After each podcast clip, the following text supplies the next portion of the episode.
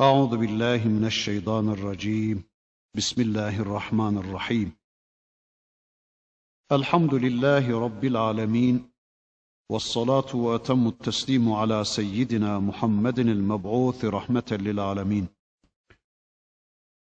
اللهم لا سهل إلا ما جعلته سهلا وأنت تجعل الحزن إذا شئت سهلا.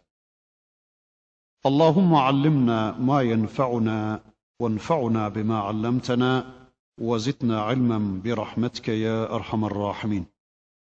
أما بعد بسم الله الرحمن الرحيم. ختم الله على قلوبهم وعلى سمعهم وعلى أبصارهم غشاوة ولهم عذاب عظيم. ومن الناس من يقول آمنا بالله وباليوم الآخر وما هم بمؤمنين. يخادعون الله والذين آمنوا وما يخدعون إلا أنفسهم وما يشعرون. في قلوبهم مرض فزادهم الله مرضا ولهم عذاب أليم بما كانوا يكذبون. وإذا قيل لهم لا تفسدوا في الأرض قالوا إنما نحن مصلحون ألا إنهم هم المفسدون. ولكن لا يشعرون إلى آخره Sadakallahul azim. Geçenki dersimizde Bakara suresinin 7. ayetine gelmiş. Hatamallahu ala kulubihim Allah onların kalplerine mührünü basmıştır demiş ve kalbin mühürlenmesini tanımaya çalışıyorduk. İnşallah bu dersimizde de bu ayeti kerimeden itibaren kaldığımız yerden Bakara suresinin ayetlerini tanımaya devam edeceğiz. Rabbimiz buyuruyor ki Hatemallahu ala kulubihim Allah onların kalplerine mührünü basmıştır, bası vermiştir. Demiştik ki acaba kalbin mühürlenmesini nasıl anlayacağız? Bakın bu konuda Allah'ın Resulü bir hadislerinde şöyle buyuruyor. Günahlar insan kalbini bir kılıf gibi öyle bir sarar ki sonunda o kişi artık bir şey duymaz, duygulanmaz oluverir. İşte kalbin mühürlenmesinin manası budur. Yine bakın Rabbimiz Mutaffifin suresinde bu hususu şöyle anlatır. Kella bel rana ala kulubihim ma kanu yeksibun. Hayır hayır. Doğrusu onların kazandıkları günahlar kalplerinin üzerine pas bağlamıştır. İşte böyle kalp günahlarla işledikleri nanelerle örtülünce Allah da onun üzerine mührünü basıverir. Bir kabın üzerine mühür vurulmuşsa Artık o kabın içine ulaşmak ancak o mührü, o damgayı çıkarmaya, kırmaya bağlıdır. İşte böyle bir kalbe iman ancak o zaman girebilir. Peki acaba bu işin Allah'a izafesini nasıl anlayacağız? Yani eğer bu kafirlerin kalplerini Allah mühürlediği için bunlar kafir olmuşlarsa o zaman suçu ne bunların? Yani bir cebir söz konusu değil midir burada gibi bir soru hatırımıza gelmişse bakın Rabbimiz Kur'an-ı Kerim'de bir ayeti kerimesinde şöyle buyuruyor.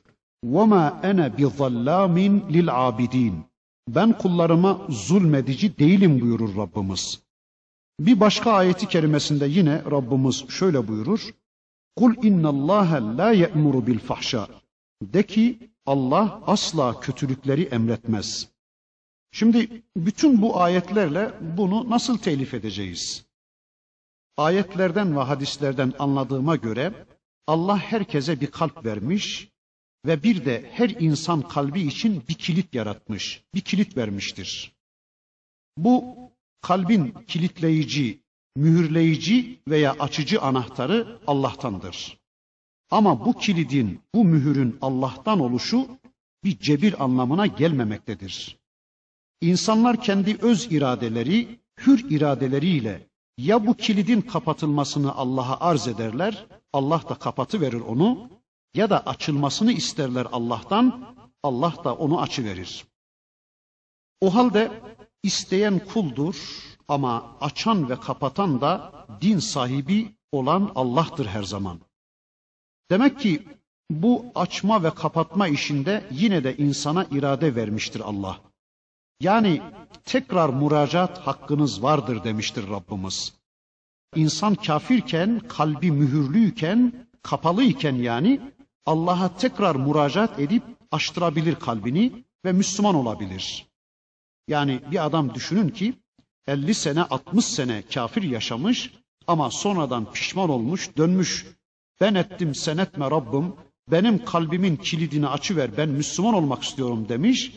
Mesela Hazreti Ömer gibi Allah da onun kalbini açıvermiştir. E, Müslümanken de müracaat edip kapattırabilir. Kişi mürtet olabilir. E, bu durumda kalbini açıkken kapattıran ve mürtet olan bu adama ne yapılır? Eğer bu adam yakalanmışsa öldürülür zaten.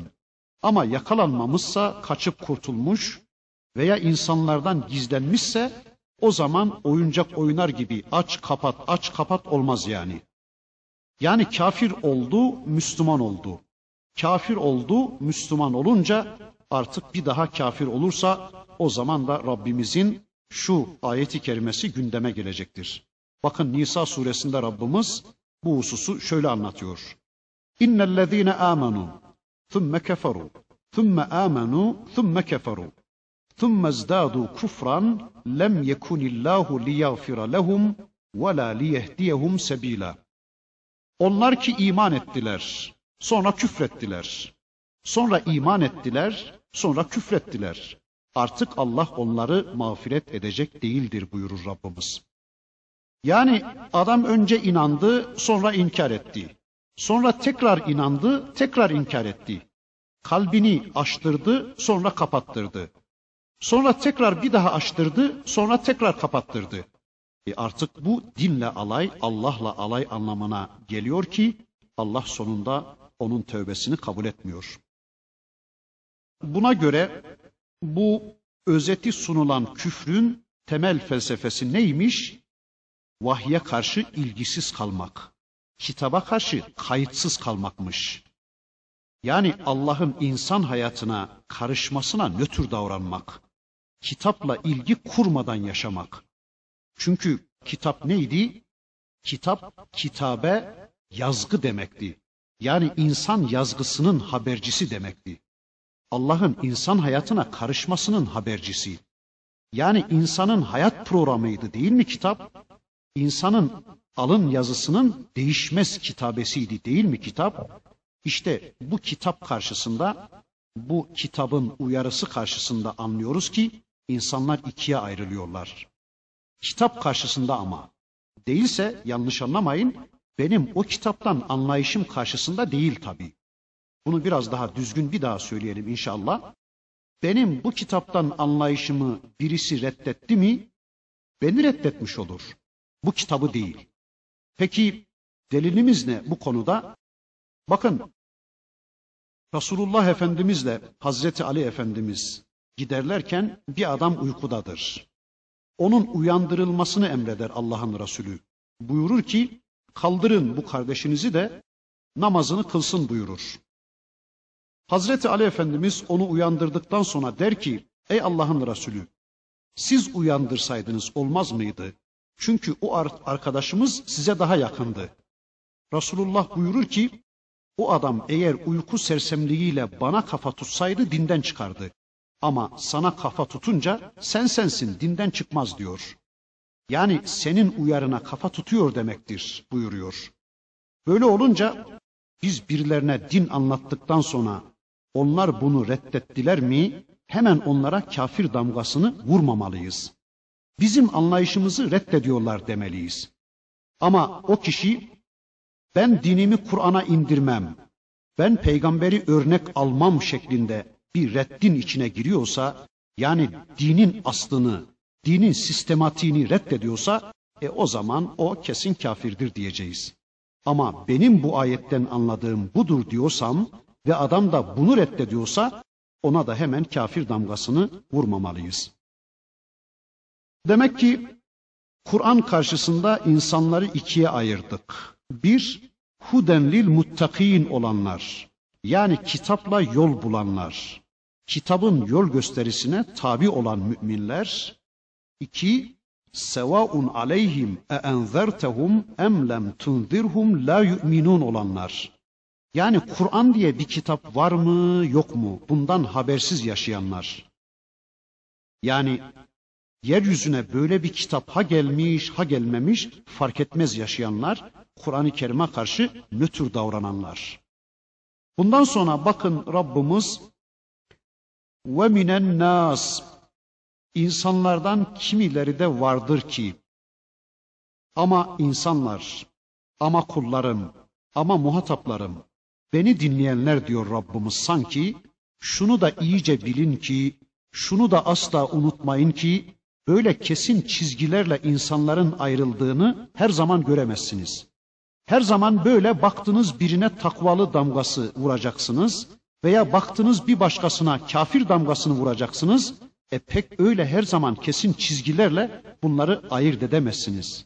Veya وَمَا يَعْلَمُ تَأْو۪يلَهُ اِلَّا اللّٰهِ Bunlar kitabın temelidir ama bir de müteşabihler de vardır. Onun tevilini Allah'tan başkaları bilemez. Yani Kur'an'ın topluma indirgenmesini gerçek olarak herkes bilemez ama Allah kesin bilir. وَالرَّاسِخُونَ fil ilmi يَقُولُونَ آمَنَّا bihi Rasihun da der ki biz buna inandık.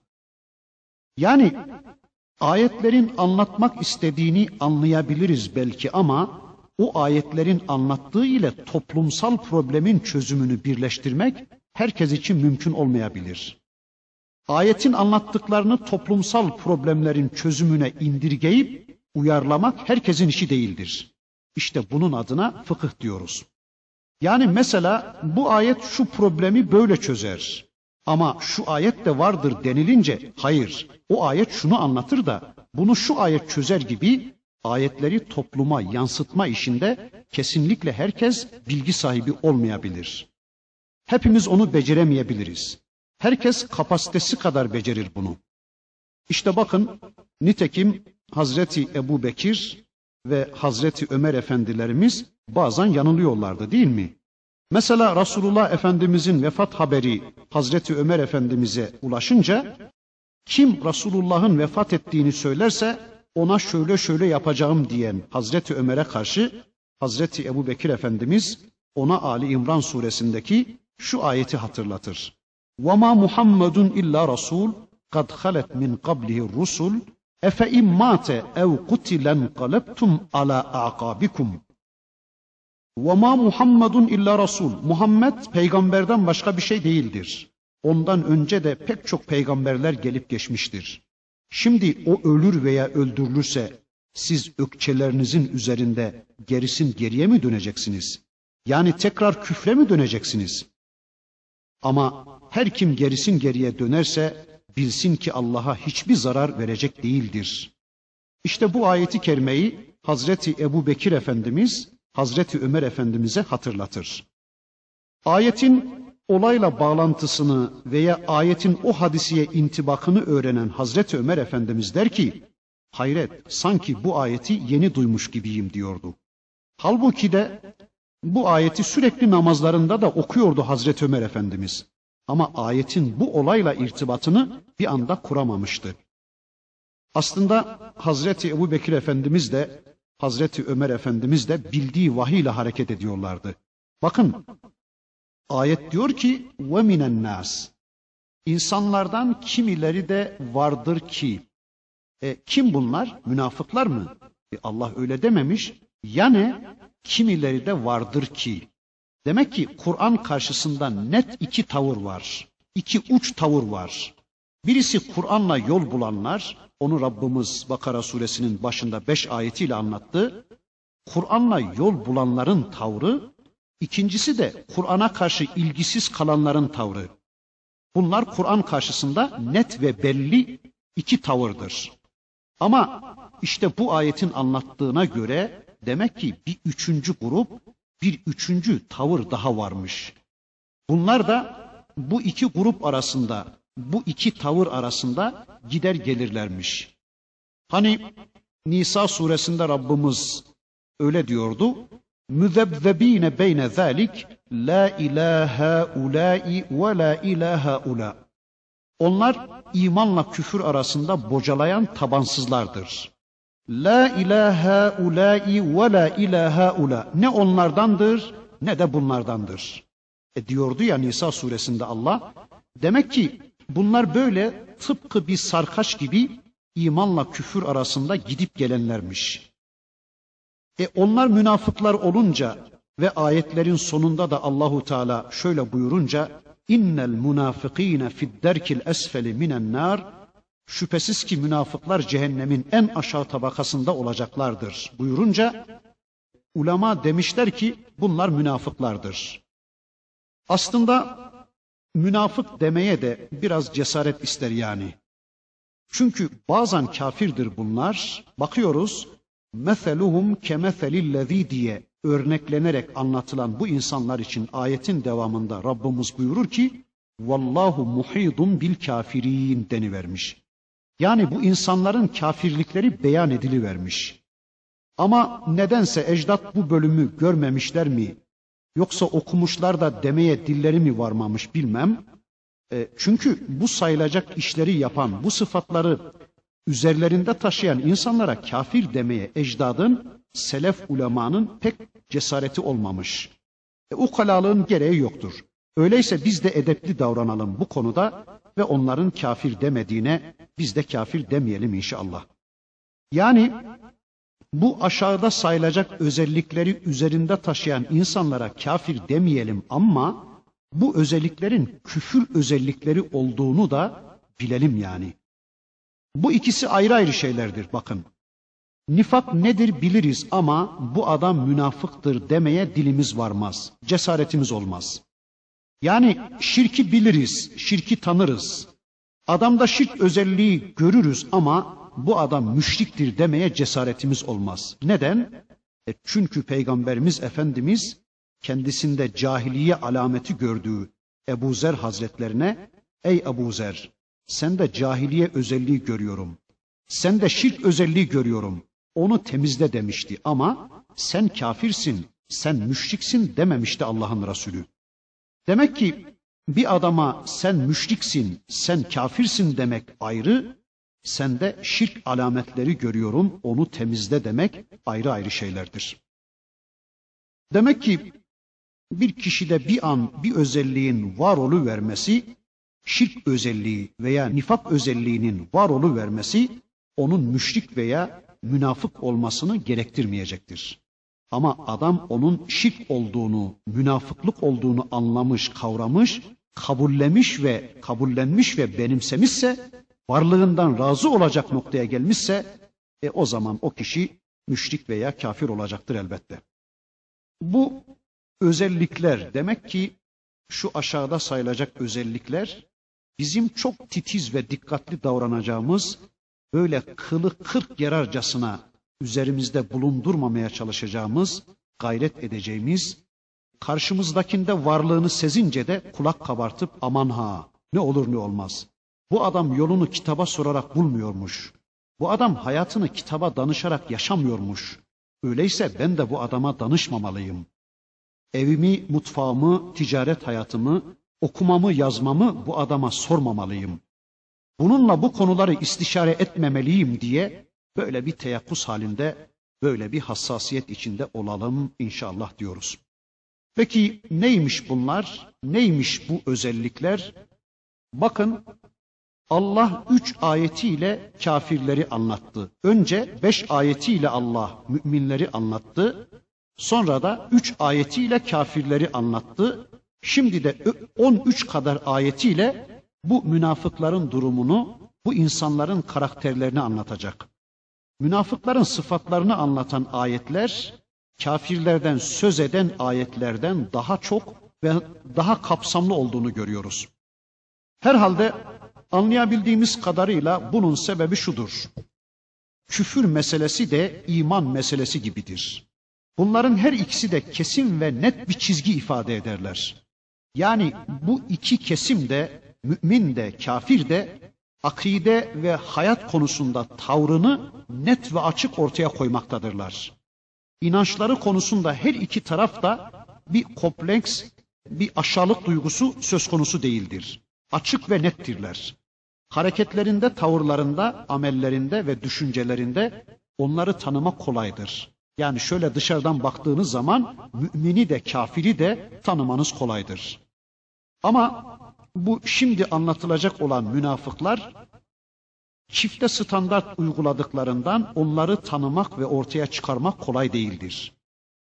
Onun içindir ki Allahu alem Rabbimiz bu bölümde uzun uzun bu insanların özelliklerinden söz edecek. Bir de münafıklar İslam ve Müslümanlar için kafirden çok daha fazla tehlikeli olduğu için uzunla anlatılmıştır. Uzunca anlatılmıştır diyoruz. Bir Ebu Cehil'in kafir olarak İslam'a ve Müslümanlara verdiği zararın yanında bir münafık olarak Abdullah İbni Übey'in verdiği zararın büyüklüğünü ve tehlikesinin boyutunu biliyoruz. İşte belki bu sebeplerden dolayı birkaç ayetle bize kafiri anlatan Rabbimiz bu bölümde uzun uzun münafığı anlatmaya başlayacak. Derler ki bunlar men yekulu amennâ billah ve bil yevmil ahiri ve ma hum bimü'minin. Derler ki inandık Allah'a. Derler ki inandık ahiret gününe. Ama ve ma hum bimü'minin inanmamışlardır. E bunu diyen Allah'tır. E değilse ben bilemem ki inanıp inanmadığını. Nitekim Allah'ın Resulü de öyle diyordu bir sahabiye. Hel şakakte kalbehu. Kalbini yardın da baktın mı diyordu ya Allah'ın Resulü. Öyleyse inandım dediği halde şu aşağıda sayılacak işleri yapan insana veya inandım dediği halde şu özellikleri üzerinde taşıyan kişiye inanmayacağız. İnandım dese de ben de Müslümanım dese de onun bu sözüne inanmayacağız. Çünkü yuhadi'un Allah vellezine amenu. Bunlar Allah'ı ve müminleri aldatmaya çalışırlar.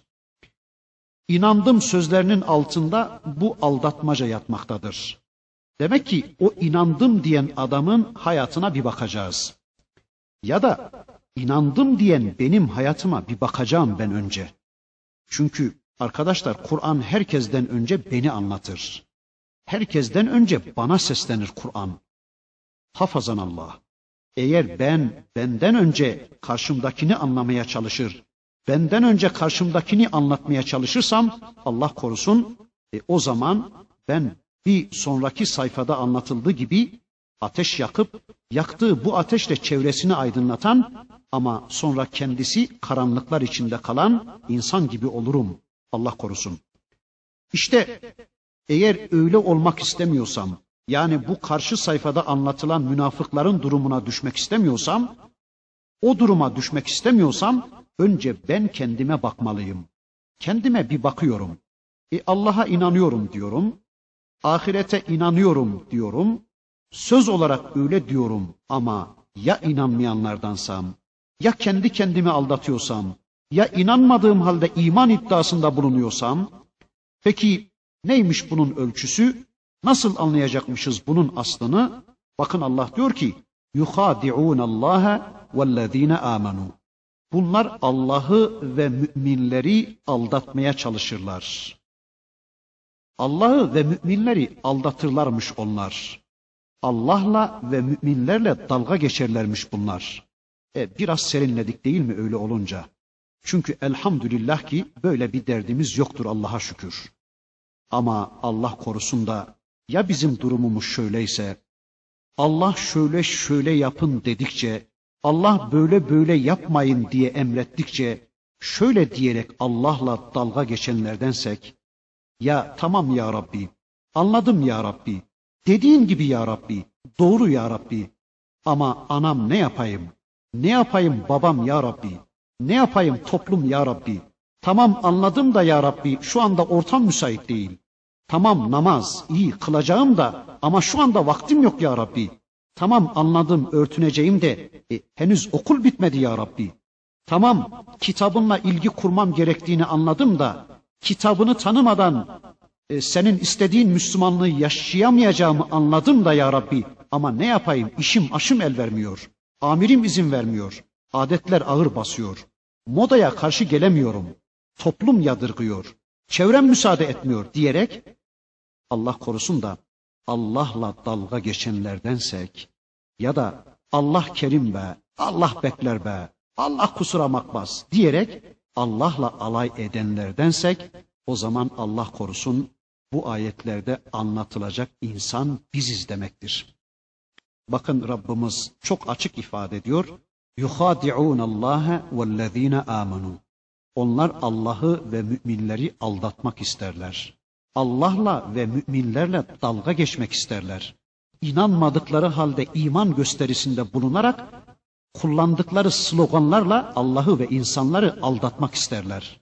Zira iman sadece dille ben inandım demekten ibaret değildir. İman dilin tasdiki, kalbin tasdiki ve fiilin tasdikidir. Yani inandım dediği konunun fiille, amelle görüntülenmesidir iman.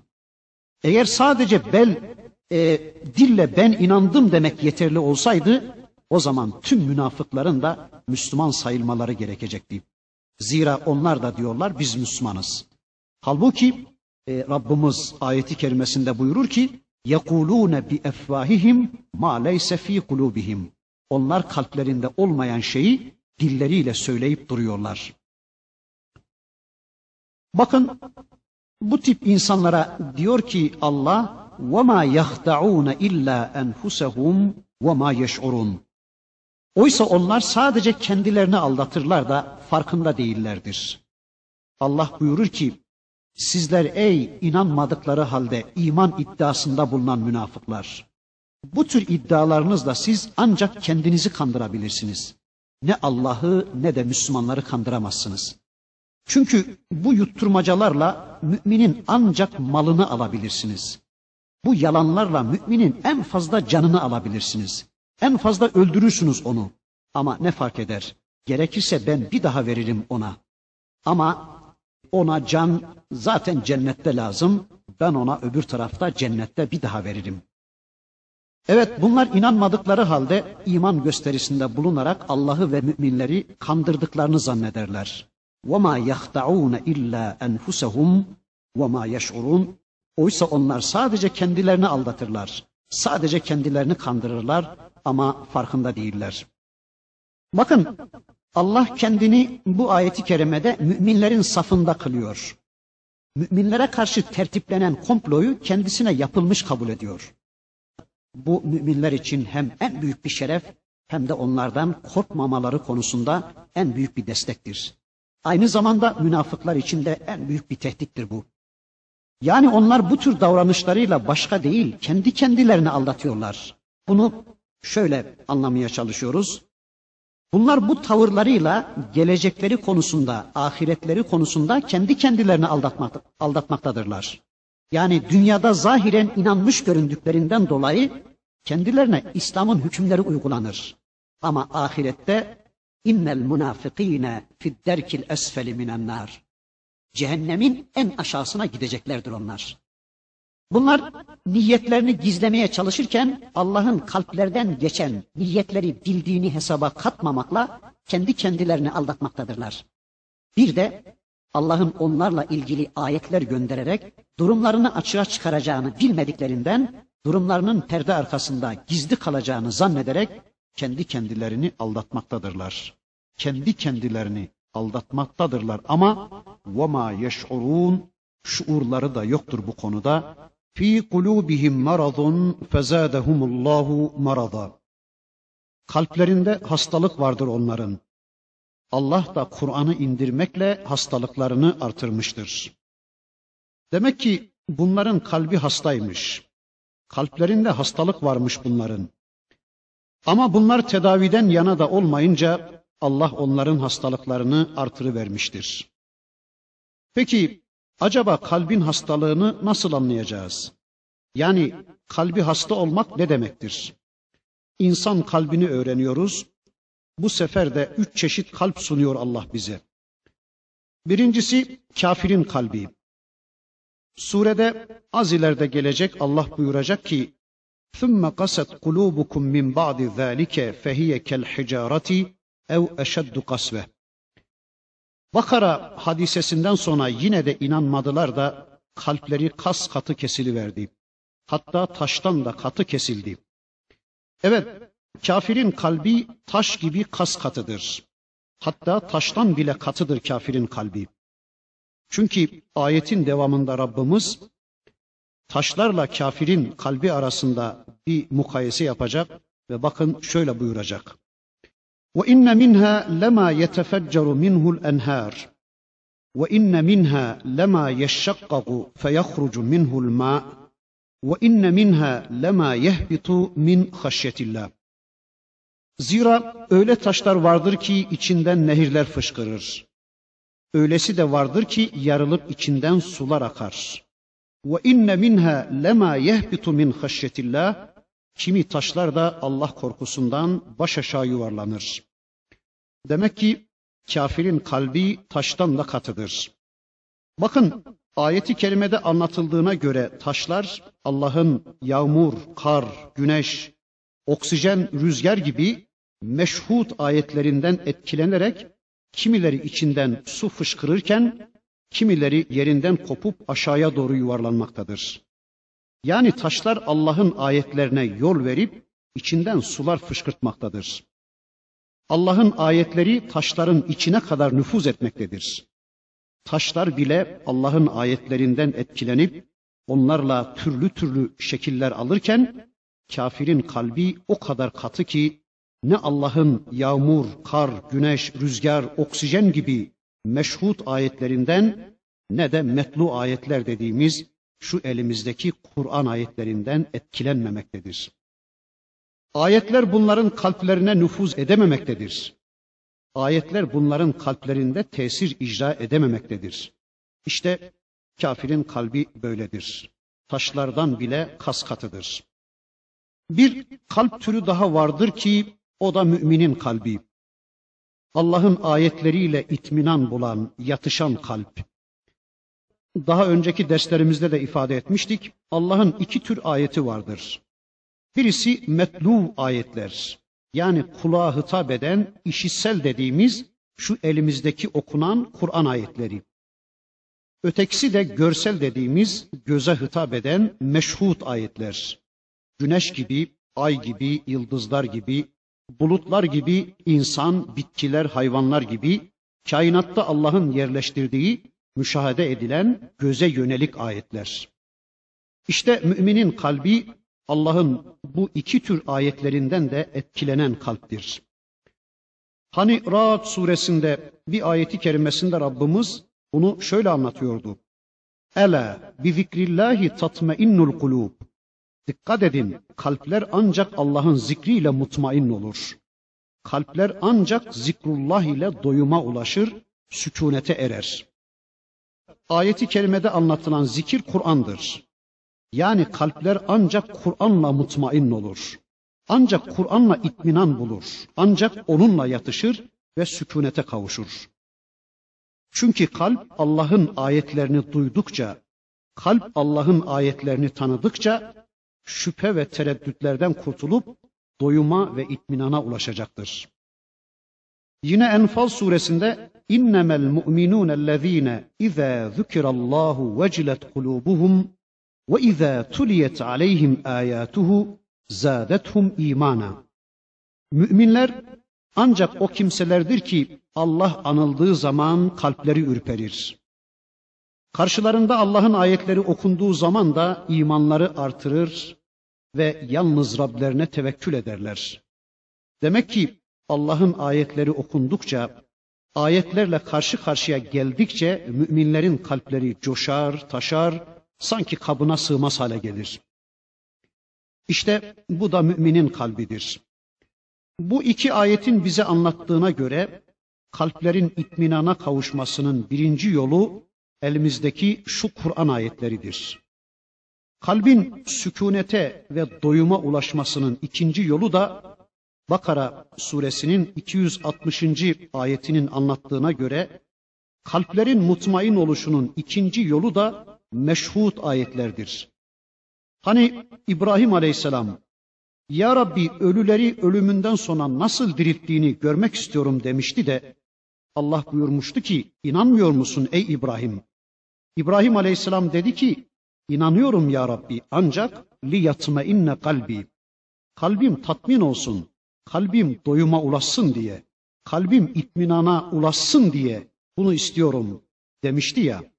İşte kalplerin itminana kavuşmasının ikinci yolu da yeryüzündeki Allah'ın görülen, müşahede edilen ayetlerini bizzat görmektir, o ayetleri bizzat okumaktır. İşte müminin kalbi de böyledir. Bir de bu ikisinin arasındakilerin kalbi var ki işte hasta olan kalp bu kalptir. Peki nedir bu kalp hastalığı? Yani kalbin hastalığını nasıl anlayacağız? Kalbin hastalığı kalbin uyum sağlayamamasıdır. Biliyoruz ki kişinin ruh ve bedendeki uyumunun adına sıhhat denir, denge denir. Ruh ve bedendeki uyumsuzluğun adı da hastalıktır. Ruhtaki dengesizlik bedende görülür. Çünkü bugüne kadar ruhun morardığını hiç kimse görmemiştir, görememiştir. Eğer biz sebepleri ve tezahürleriyle bedenin hastalığını anlayabilirsek, buna kıyasla ruhtaki, kalpteki hastalığı da tanıma imkanımız olacaktır. Bedenin hastalığı, bedenin sıhhat ve selametinin asli fonksiyonunun bozulmasıdır. Hasta olan bir bedende idrak ve hareket bozulur. Yani görme ve işitme duyularının bozulması gibi. Yahut da beden hastalandığı zaman eşyayı tamamen farklı olarak idrak etmeye başlar.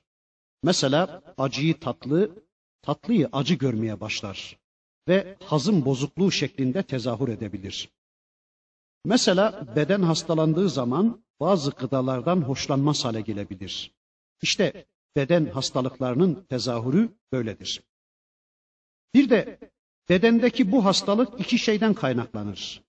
Bir, ya madde noksanlığındandır, yani üç gün, beş gün, on gün hiçbir şey yememişse adam, işte onun vücutu o zaman hastadır. O zaman gıda almaya mecburdur. Ya da madde fazlalığındandır. Yani çok fazla bir şeyler yemişse beden yine hastadır. O zaman da o fazlalığı atmak zorundadır. İşte aynen bunun gibi kalp hastalığı da irade ve tasavvurun bozulmasına sebep olan bir hastalıktır. Yani kalp hastalığının tezahürü de kişide irade ve tasavvurun bozulması şeklinde gerçekleşir. Kalbi hasta olan kişide bir, tasavvur bozulur. Yani hakikati göremeyecek yahut da olduğundan farklı görecek şekilde bir takım şüphe ve tereddütlere maruz kalır. İkincisi irade bozulur. Yani insan o zaman faydalı olandan, doğru olandan hoşlanmayıp zararlı olandan, batıl olandan hoşlanır hale gelecektir. Mesela İslam'dan hoşlanmayıp küfürden hoşlanır, tesettürden nefret edip çıplaklığı sever, sudan tiksinip içkiden hoşlanır hale gelecektir.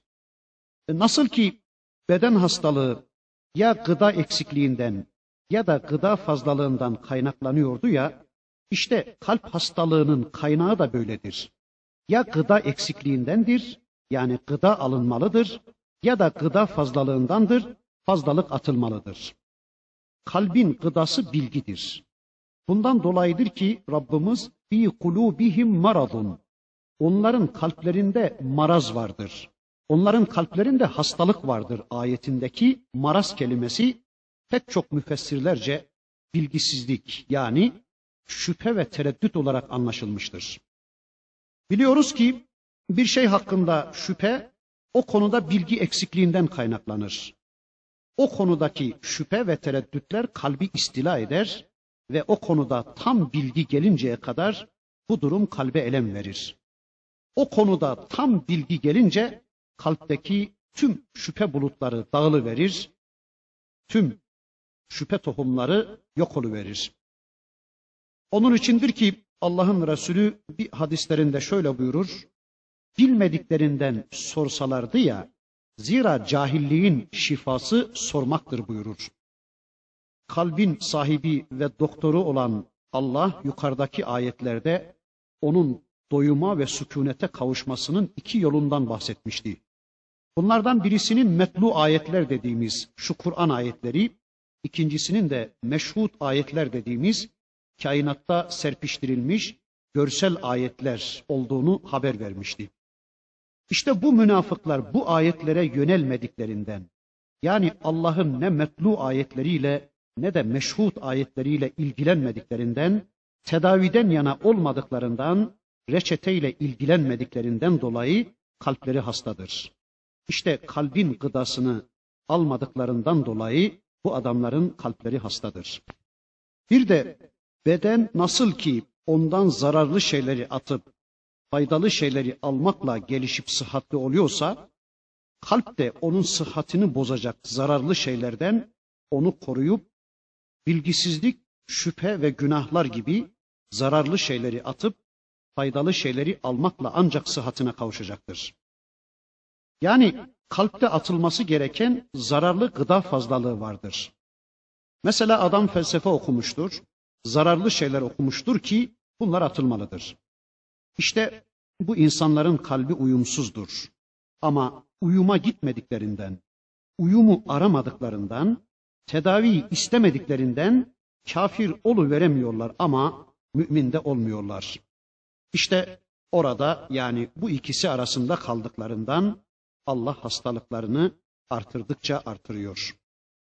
Burada aslında Cenab-ı Hak nifakın sebebini anlatıyor. Münafıklığın nereden kaynaklandığını anlatıyor. Nifakın sebepleri tespit ediliyor.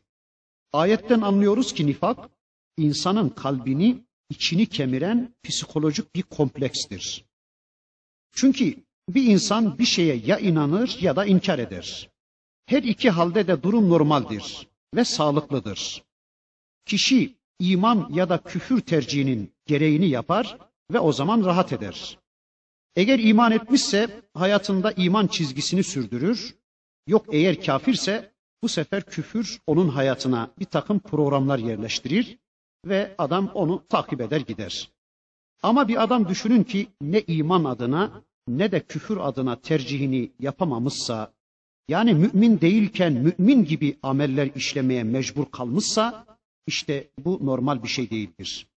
İşte böyle inanmadığı bir hayatı yaşayan ya da hayatı imandan kaynaklanmayan kişi kalben hasta demektir. Maraz aslında bir şeyin asliyetini, asli fonksiyonunu bozan illettir. Aslında fıtratı asliyesi gereği her kalp sıhhatlidir. Ama bunlar kalplerinin kendisiyle itminan bulacağı, yatışacağı, kalbin gıdası olan Kur'an'la ilgi kurmadıklarından, Kur'an'la ilgilenmediklerinden ya da kalbi sükunete ulaştıracak bilgiden mahrum olduklarından hep şüphe içindedir bunların kalbi. Bunlar la raybe fih olan Kur'an'dan şüphe ederler. Allah'tan şüphe ederler. Müminlerden şüphe ederler. Her şeyden şüphe eder bunlar. Hatta kendilerinden bile şüphe ederler. Kendilerini merkez kabul ederler bu konuda ve kendileri şüphede ise herkesi ve her şeyi şüphede görürler. Yani kıyası nefsederler. Allah, peygamber, kitap, müminler, dağlar, taşlar, denizler, ağaçlar hep kendilerini aldatıyor zannederler. Ama zevklerine, keyiflerine o kadar düşkündürler ki bu adamlar hiç onlardan şüphe etmezler. Acaba bunların aslı esası var mıdır? Acaba bu gidişimin sonu nereye varacaktır? Bundan hiç mi hiç şüphe etmezler. Mümin değilken bile kendilerini mümin zannederler. Mümin yanında mümin, kafir yanında da kendilerini kafir zannederler. Bütün bunları da ne için yaptıklarını hiç düşünmezler. Fezadehumullahu marada. Allah da onların hastalıklarını artırmaktadır. Bunun birkaç manası vardır. Birinci manası şöyle. İki yüzlülüklerinin bir müddet için başarılı sonuçlar verdiğini görünce onun iyi bir yol olduğuna inanırlar ve emin bir şekilde yollarına devam ederler. Böylece Allah da onların nifaklarını artırmaktadır. Ya da onların nefislerine ağır gelecek yeni yeni ayetler göndererek onların kalplerinin hastalığını daha da artıracaktır Allah demektir bunun manası. Bir üçüncü manası da bir de hastalık hastalığı doğurur. Yani maraz marazı davet eder demektir. Öyle bir zulmet ki zulmet zulmeti doğuracaktır. Mesela adam bir hata yapacak, bir hatası başka bir hatayı çağıracaktır. Mesela bir israf yapacak, ardından diğer bir israf onu takip edecektir. Bir yalan söyleyecek, ikinci, üçüncü bir yalan peşinden gelecektir. Mesela adam gözle zina edecek, arkasından bir fırsatını bulacak, elle zina edecek e, ve daha ileride nihayet bedenle bu işi yapmaya kalkacaktır. Adam bir kadeh alacak, sonra arkasından ikinci bir kadeh, arkasından üçüncü bir kadeh ve en sonunda hanımını boşamaya kadar götürecektir işi. Veya mesela bir video alacaktır evine, sonra çirkin bantlara uzanacaktır. Veya sosyalleşme diye başlayacaktır önce işe, sonra da şeytanın kucağında bulacaktır kendisini. Önce politik diyecek, sonra da politize olmak isterken dün çok sevdiği adamın yarın karşısına dikilecek ve onu yemeye çalışacaktır. Yani bir hastalık bir başka hastalığı doğuracaktır. İşte aynen bunun gibi münafıkların kalpleri hastadır ve Allah bunların hastalıklarını artırmaktadır. Peki acaba bu eylemin Allah'a izafesini nasıl anlayacağız? Yani nifakı ve münafıklığı lanetleyen Allah acaba niçin onların nifakını artırıyor? Allah'ın onların nifakını artırması aslında Cenab-ı Hakk'ın yeryüzünde eşyanın tabiatı olarak belirlediği doğal yasalar açısındandır. Yani ister iman olsun, ister nifak olsun, tüm fiillerin gerçekleşmesi için gereken şartları ve imkanları hazırlayan Allah'tır. Lakin bu eylemi bizzat kendi hür iradesiyle gerçekleştiren insanın kendisidir. Yani onlar iradelerini bu yolda kullanmışlar, Allah da istedikleri şeyi onlar için yaratmıştır diyoruz. Zira bu adamlar böyle bir duruma gelmeyebilirlerdi.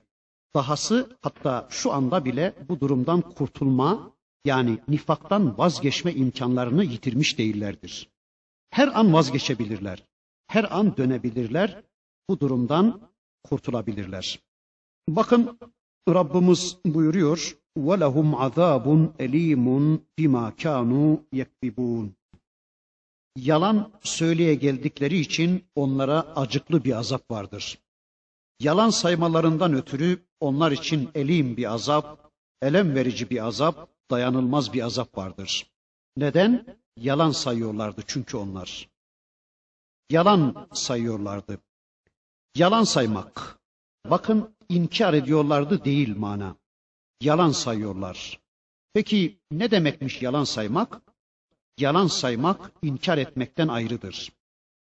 Yalan saymanın ne demek olduğunu, yalan sayma işinin toplumda nasıl örneklenmesi gerektiğini bugüne kadar ben bilmiyordum.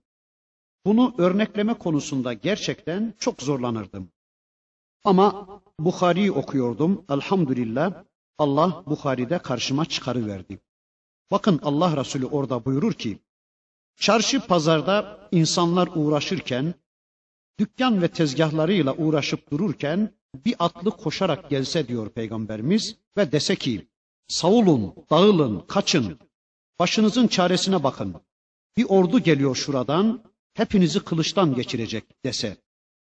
İşte bu haberi tasdik edenler yani saddaka yapanlar hemen hazırlanıp kaçarlar, başlarının çarelerine bakarlar.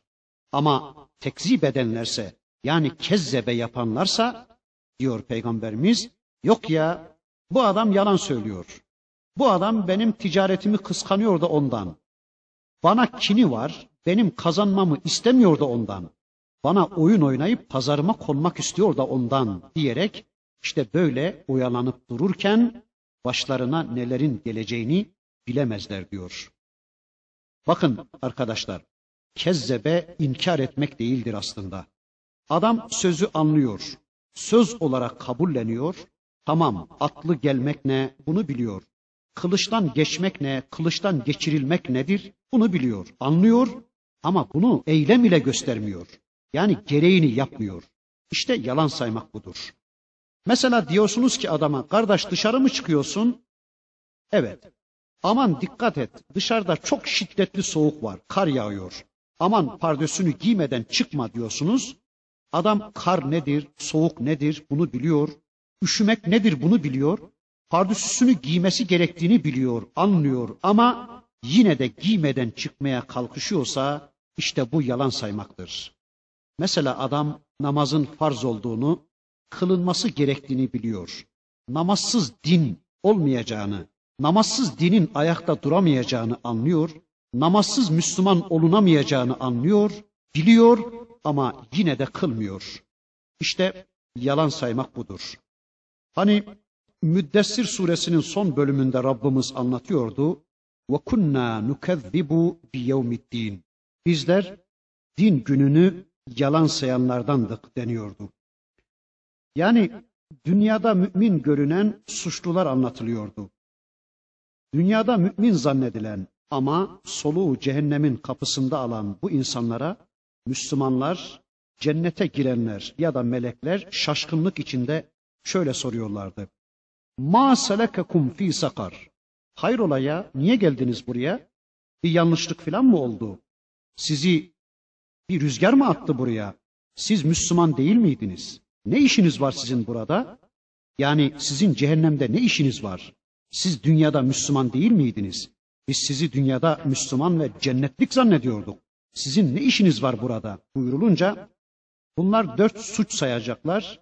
Bu suçlardan birisi de bakın şöyle ve kunna nukezzibu bi yevmiddin. Biz din gününü yalan sayanlardandık. Din gününü yalan sayardık. Bakın din gününü inkar ederdik değil, yalan sayardık. Mesela adama soruyorsunuz, kardeş ölecek misin? Tamam. Peki dirilecek misin? Tamam, inanıyor adam. Hesap kitap var mı? Tamam, inanıyor. Peki Allah kadir mi? Yapar mı bunu? Tamam hepsine inanıyor adam. Ama bakıyoruz ki bu tamam saydığı, bu inandığı konulara aldırış etmeden yaşıyor.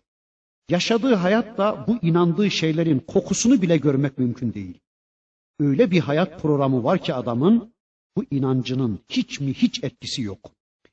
Yani imanının inandım dediği şeyin gereğini yapmıyor. Veya imanını amele dönüştürmüyor adam. Çok korkunç bir suç değil mi bu? namaz kılması gerektiğine inanıyor ama kılmıyor. Örtünmesi gerektiğine inanıyor ama örtünmüyor. Kur'an'ı sünneti tanımadan Müslümanlık olmayacağına, olamayacağına inanıyor ama farklı yaşıyor. Kur'an ve sünnetten habersiz yaşıyor. Çoluk çocuğunu eğitmesi gerektiğine inanıyor ama yaklaşmıyor. İşte yalan saymak budur ve gerçekten çok büyük bir suçtur. Öyleyse inandık dediğimiz şeyleri amele dönüştürmeye çalışalım inşallah ve yarın biz de yalancılardan olmayalım, yalan sayanlardan olmayalım. İzâ qîle lehum lâ tufsidû fil ard. Kendilerine yeryüzünde bozgunculuk yapmayın, yeryüzünde düzen bozmayın denildiği zaman işte böyle yaşayanlara, bu tür insanlara denilse ki yeryüzünde bozgunculuk yapmayın, Yeryüzünde fesat çıkarmayın. Yani yaşadığınız bölgede. Çünkü yeryüzü hem tüm arz anlamına kullanılır hem de kişinin yaşadığı bölge demektir. Çünkü Firavun için öyle demişti Rabbimiz. İnne firavune ala fil ardı. Muhakkak ki Firavun yeryüzünde bozgunculuk yapıyordu. E yeryüzünün her yeri değil tabi. Sadece Mısır'da yapıyordu Firavun bunu. Ama ayeti kerimede yeryüzünde denmiştir.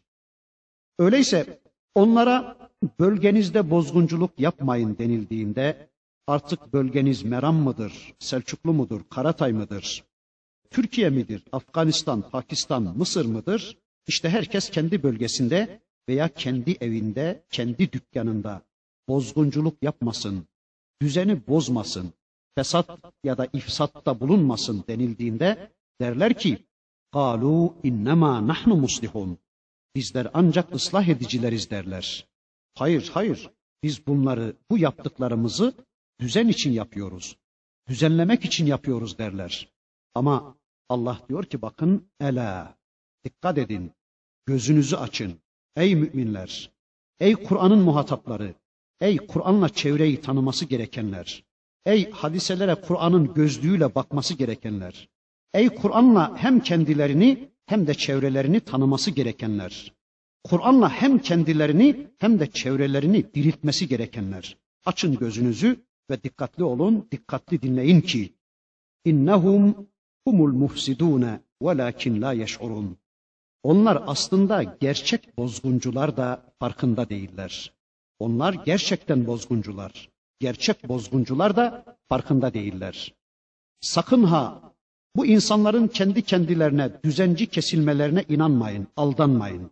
Onlar aslında düzen bozucudurlar. Peki düzen bozmak ne demektir? Düzen ne demektir? Bu konuda tek cümleyle özetlersek Allah'ın düzen dediği şey düzendir, düzensizlik dediği de düzensizliktir. Düzen ya da düzensizlik, fesat ya da sul, ifsat ya da ıslah.